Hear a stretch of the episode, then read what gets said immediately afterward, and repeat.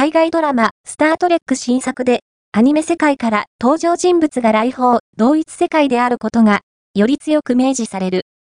パラマウントプラスで配信されている海外ドラマ、スタートレック、ストレンジニューワールド2022年。